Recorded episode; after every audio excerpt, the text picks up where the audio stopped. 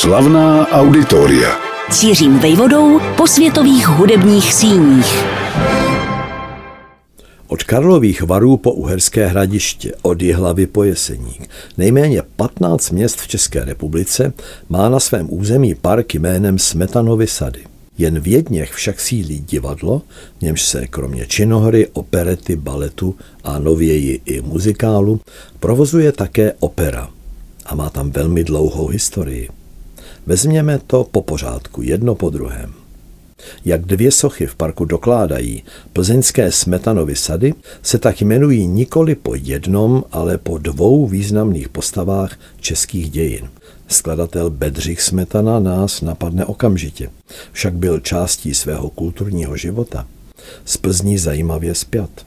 Jenomže klíčovou postavou zdejšího kulturního obrození byl jeho starší bratranec, kterého mladý muzikant zdvořile oslovoval strýčku. Josef František Smetana vynikl jako vpravdě renesanční postava. Byl zrovna tak přírodovědcem jako historikem, či dokonce astronomem. A když už jsme u význačných osobností z českých dějin, aby to nebylo tak snadné, divadlo umístěné do Smetanových sadů nese jméno po jiném velikánovi. Jehož kontakt s Plzní byl sice příležitostný, ale důležitý. Josef Kajetán Tyl. Třikrát navštívil město jako herec, autor a tehdejší mluvou řečeno artistický správce kočovných hereckých společností, snažících se hrát nejen německy, ale čím dál víc rovněž česky. Když Tyl jako 21-letý vystupoval v Plzni roku 1829 poprvé, získal od místního profesora Josefa Vojtěcha Sedláčka osvědčení, že je češtiny znalý a když se do města jako herec vrátil roku 1856 naposled, podlehl právě zde vyčerpání a nemoci. Jeho pohřeb se proměnil v okázalou manifestaci češtství. Důležité je nezapomenout na to, co stavbě plzeňské divadelní budovy v podobě, jakou známe dnes, předcházelo.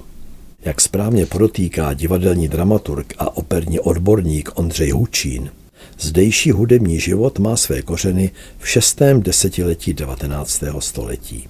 Tehdy byl v Plzni založen pěvecký spolek Halahol a do města začali přijíždět operní protagonisté z pražského prozatímního divadla. Zprvu zde vystupovali formou recitálů, složených z operních árií či scén ale už roku 1868 vznikl pod vedením Pavla Švandy v Plzni český operní soubor po Praze nejstarší v zemi. Věnoval se domácí tvorbě, uvedl například Dvořákovu operu Šelma Sedlák nebo Smetanovu hubičku, poté jeho dvě vdovy. Ale slavnostní zahájení svého provozu zasvětil 28. června provedení Verdiho Trubadůra. Český operní soubor, založený v Plzni jen šest let po vzniku Pražského prozatímního divadla, působil v budově, která dnes už neexistuje. Řeč je o městském divadle Pravovárečném z roku 1832, které navrhl zajímavý tvůrce, rodák z Padovy jménem Lorenzo Sacchetti. Tou dobou už měl za sebou návrhy dekorací pro vídeňská provedení Mozartových či Salieriho oper. Byl rovněž ověnčen titulem profesora perspektivy na Akademii výtvarných umění v Benátkách a u nás se podílel na výzdobě divadelních prostor v Opavě či v Brně. Ve svých 73 se poté Sakety dočkal také toho, že podle jeho návrhu bylo postaveno celé divadlo.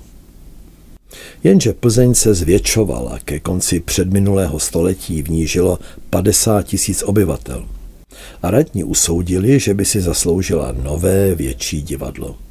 Byla vypsána architektonická soutěž, jejíž výsledek se přiřadil ke kuriózním.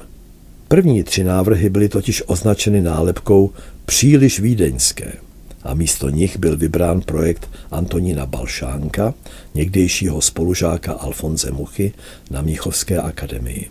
Patřil ke generaci Národního divadla, tvořil v duchu neorenesance z prvky secese. Jeho plzeňské divadlo se stavilo v letech 1899 až 1902. Souběžně s tím překlenul Vltavu v Praze na ose od Národního divadla na újezd Balšánkův most Legií.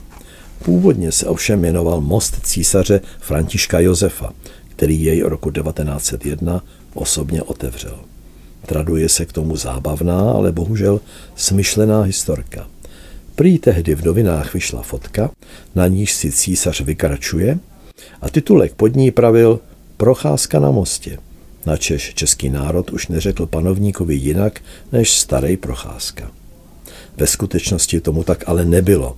Nejblíž pravdě je asi zjištění, že před císařem jel na koni ceremoniální jezdec, který se skutečně jmenoval Procházka. Ale zpět do Plzně.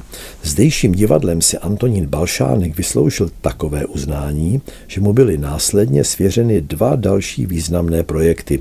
Původně městské, dnes východočeské divadlo v Pardubicích, mimochodem velice půvabné. A podílel se svými nápady také na vzhledu obecního domu v Praze, jehož výstavbu řídil spolu s Osvaldem Polívkou. A protože jsme v Čechách, nemůže nás udivit, že se přitom tak rozhádali, že spolu komunikovali jenom korespondenčně. V Plzni měl Balšánek všechno ve vlastních rukou a tak výstavba divadla Josefa Kajetána Tyla zdárně dospěla k premiéře. Psal se rok 1902. Koncem března se odehrálo poslední představení v předcházející divadelní budově, zazněla prodaná nevěsta a 27. září se stalo svědkem slavnostního provedení jiného Smetanova díla opery Libuše. Všech 444 sedadel v hledišti bylo beznadějně vyprodáno. Operní soubor měl v divadle Josefa Kajetána Tyla na co navazovat. V předchozím působišti byli pod vedením operního pěvce Jana Pištěka a dirigenta tehdejší dikcí kapelníka Karla Kovařovice uvedeny rozmanité tituly. Roku 1886 první kompletní provedení prodané nevěsty v Plzni, anebo dvě díla Richarda Wagnera, Lohengrin a Tannhäuser. Poslední desetiletí 19. století přineslo provedení Čajkovského Evžena Oněgina či čerstvé dílo italského verismu Leon Kabalovi komedianty. Prvním ředitelem nové divadelní scény se stal tehdy legendární Vendelín Budil. Jenomže na sklonku jeho panování se divadlo ocitlo v tak tristní ekonomické situaci, že roku 1911 v souboru vypukla stávka. Krizi nejvíc odnesla finančně nejnáročnější opera – a tak se brzy na to stává novým šéfem opery mladý, nadějný Václav Talich. Roli zachránce mu ale kazí první světová válka a s ní další provozní problémy. Po něm se v čele plzeňské opery myhne dirigent Ladislav Čalanský. První Československá republika přivála do plzeňské opery dva jevy příznačné pro svoji dobu. 20. léta proběhla ve znamení hrdosti na domácí tvorbu zněl Smetana – Dvořák i Fibich, ale též soudobí autoři, například Janáček a jeho Káťa Kabanová. Na třetím desetiletí se začala podepisovat hospodářská krize a blížící se druhá světová válka. V poúnorovém období se šéfování opery roku 1952 ujal František Belfín a náznaků politického tání bylo časem využito například k uvedení opery Bohuslava Martinů Jak lidé žijí. Totéž se odehrávalo v Plzni do jisté míry, asi i za takzvané normalizace, soudě alespoň podle uvedených oper. Kateřiny Izmailovny od Dmitrie Šostakoviče z roku 1977, po níž ve 82. následoval Stravinského život prostopášníka. Zaznělo i Britnovo zneúctění Lukrécie. Chválu sklízel operní orchestr i pěvecké obsazení, v něm se objevila také Eva Urbanová. Zároveň proběhla v 80. letech 20. století rekonstrukce, kterou divadlo Josefa Kajetána Tyla už nutně potřebovalo. Opakovaně se v historii plzeňského divadla obecně a opery zvlášť bojovalo s nedostatkem finančních zdrojů a ve to vedlo k nezbytnému příklonu k takzvaně lehčím, divácky přístupnějším žánrům, například k operetě. Offenbach či Strauss to byly jistoty, jimiž se vedení snažilo zalátat mezery v rozpočtu už ve staré budově od Lorenza Saketyho, ale také později ve stavbě od Antonína Balšánka.